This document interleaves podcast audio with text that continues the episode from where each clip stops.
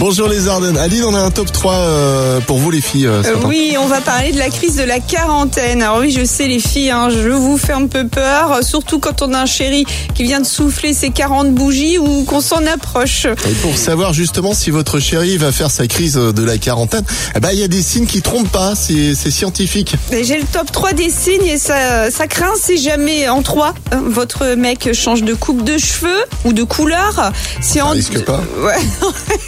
En 2, s'il achète un instrument de musique. Oula.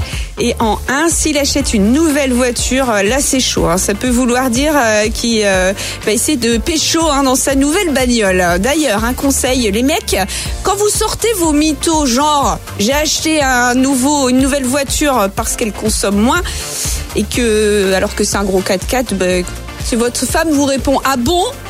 Ben, sachez que les filles qui disent ah bon, ben, en général, elles ont plus de renseignements que la CIA. Voilà. Ah bon Et ça marche aussi pour les mecs ça Ah ben non. Ah dommage. 6h, 10h, Votre début de journée en mode bonjour les Ardennes.